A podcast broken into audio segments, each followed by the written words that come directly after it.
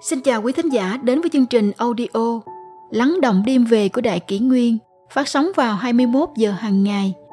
Đại Kỷ Nguyên hy vọng quý thính giả có những phút giây chiêm nghiệm sâu lắng sau mỗi ngày làm việc bận rộn. Hôm nay, chúng tôi xin gửi đến các bạn thính giả câu chuyện Người cha nghèo đi trộm đồ Câu nói của con trai đã khiến cuộc đời ông thay đổi. Ở một ngôi làng nọ, có hai cha con nghèo khó, bần cùng. Người mẹ mất sớm, người cha vì không có tiền nuôi con nên thường đợi ban đêm lẻn vào vườn rau nhà người ta hái trộm. Ngày hôm đó, người cha quyết định mang theo cậu con trai đi cùng. Đêm đến, khi nhà hàng xóm đã tắt đèn, khung cảnh xung quanh trở nên yên tĩnh.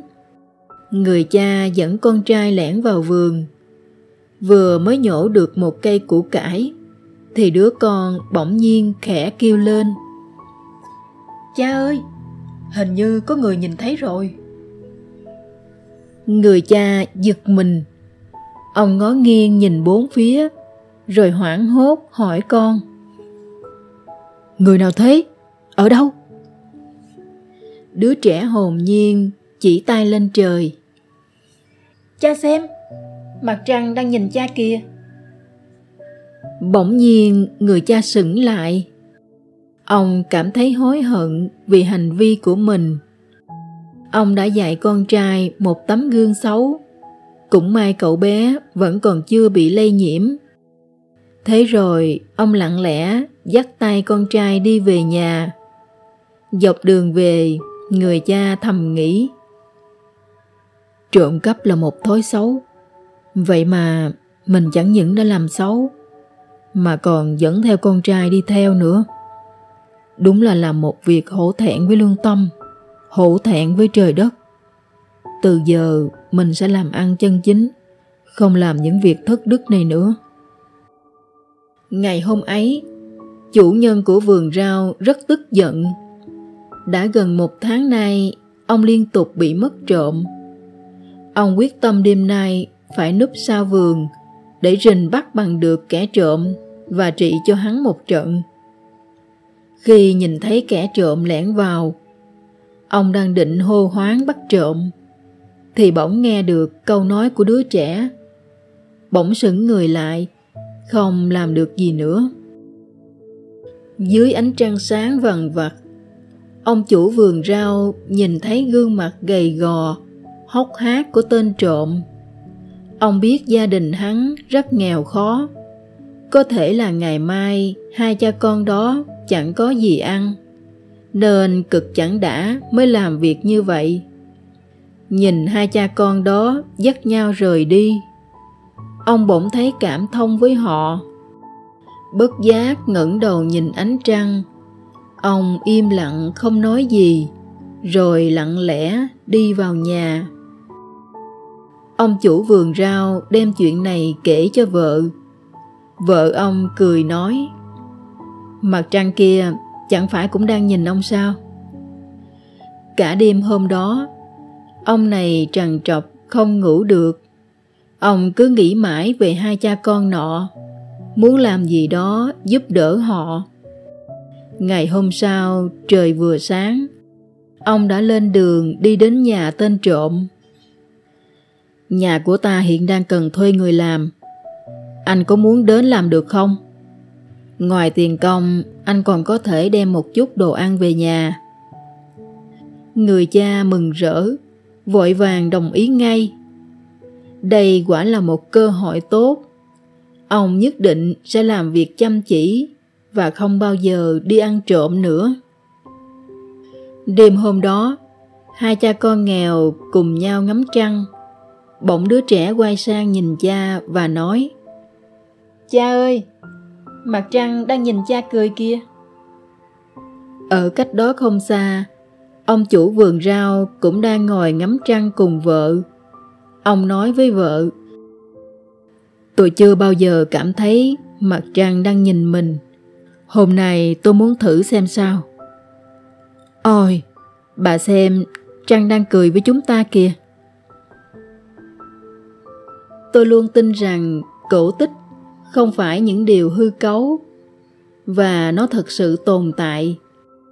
Chỉ là chúng ta bị cuốn quá sâu vào những chuyện mưu sinh, cơm áo gạo tiền, quá mây đắm trong hiện thực cuộc sống nên lãng quên mà thôi. Giống như cậu bé trong câu chuyện vậy. Cậu đã tạo ra một câu chuyện cổ tích thật đẹp. Chúng ta cũng có thể tạo ra cổ tích bằng cách sống lương thiện và thuần khiết như một đứa trẻ.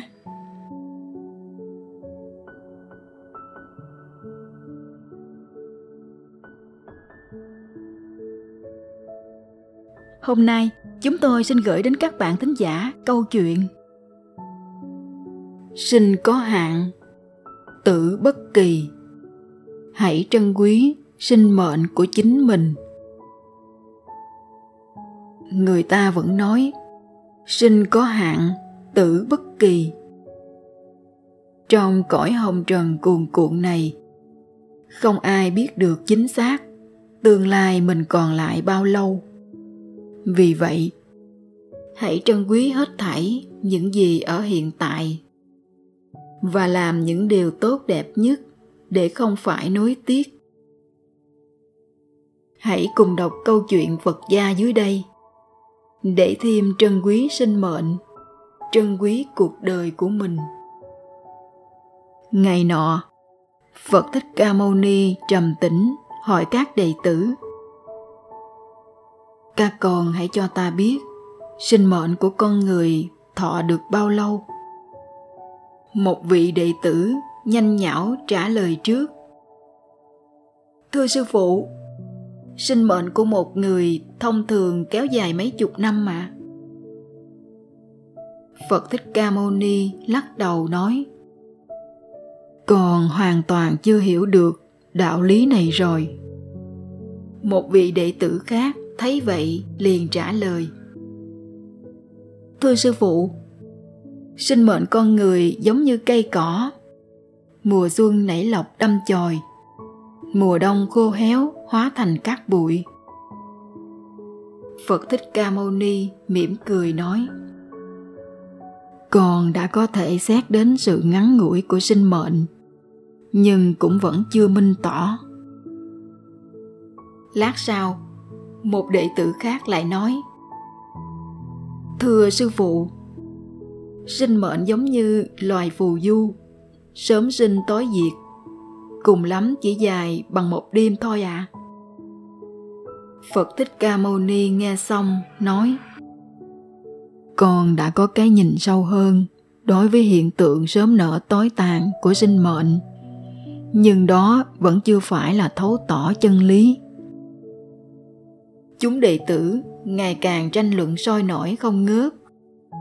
Bỗng một đệ tử nói, thưa sư phụ, con cho rằng sinh mệnh của con người chỉ dài bằng thời gian của một hơi thở mà thôi. Vì đệ tử ấy vừa dứt lời, mọi người đều kinh ngạc và im lặng, chờ sự khai thị của sư phụ. Phật thích ca mâu ni mỉm cười và nói, con nói đúng rồi. Tuổi thọ của sinh mệnh chỉ dài như một hơi thở, không còn thở nữa thì đã là sang đời sau rồi. Chỉ có nhận thức như vậy mới thật sự trải nghiệm được sự tinh túy của sinh mệnh. Các đệ tử, các con chớ nên thảnh thơi lười biếng cho rằng đời người rất dài giống như kiếp phù du, như cỏ hoa hay dài đến mấy chục năm. Nhưng tuổi thọ của con người chỉ như một hơi thở mà thôi. Vậy nên phải trân trọng mỗi phút giây của sinh mệnh.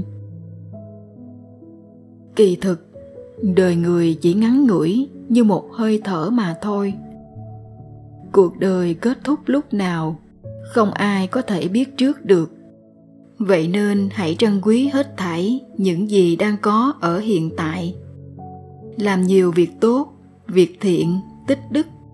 Đó mới là hành trang vĩnh hằng để bạn mang theo bên mình.